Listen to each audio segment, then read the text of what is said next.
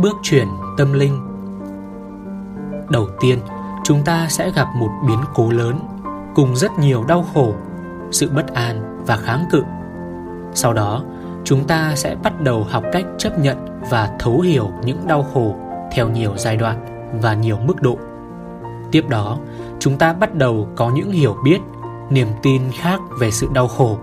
Nhìn thấy sự đau khổ vốn là bản chất của tất cả chúng ta trở nên đồng cảm với sự khổ đau của chính mình và thế giới xung quanh.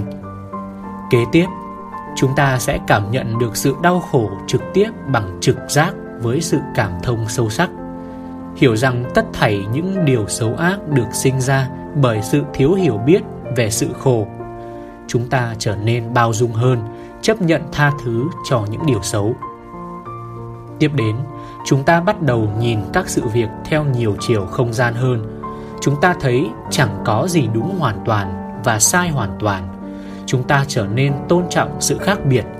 Chúng ta thấy cái đúng trong tất cả, dù chúng có vẻ đối lập nhau. Chúng ta cũng đồng thời thấy được phần còn thiếu sót của mỗi ý kiến. Nói một cách khác, chúng ta nhìn thấy nhiều sự thật cùng tồn tại ngay bên trong một sự vật, sự việc tiếp nữa, chúng ta bắt đầu hiểu được các nghịch lý, biết cách giải quyết những mâu thuẫn một cách nhẹ nhàng.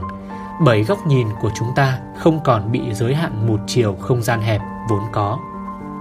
Kế tiếp, chúng ta bắt đầu thấy được các quy luật chung phía sau các hiện tượng. Chúng ta thấy bản chất chung của tất cả mọi hiện tượng. Đừng ngạc nhiên nếu những quy luật đó đi ngược lại những hiểu biết và niềm tin vốn có của chúng ta bởi thế giới này rất rộng lớn và kỳ diệu. Tiếp theo, chúng ta bắt đầu cảm nhận được luật nhân quả vận hành liên tục trong mỗi sự việc xảy đến.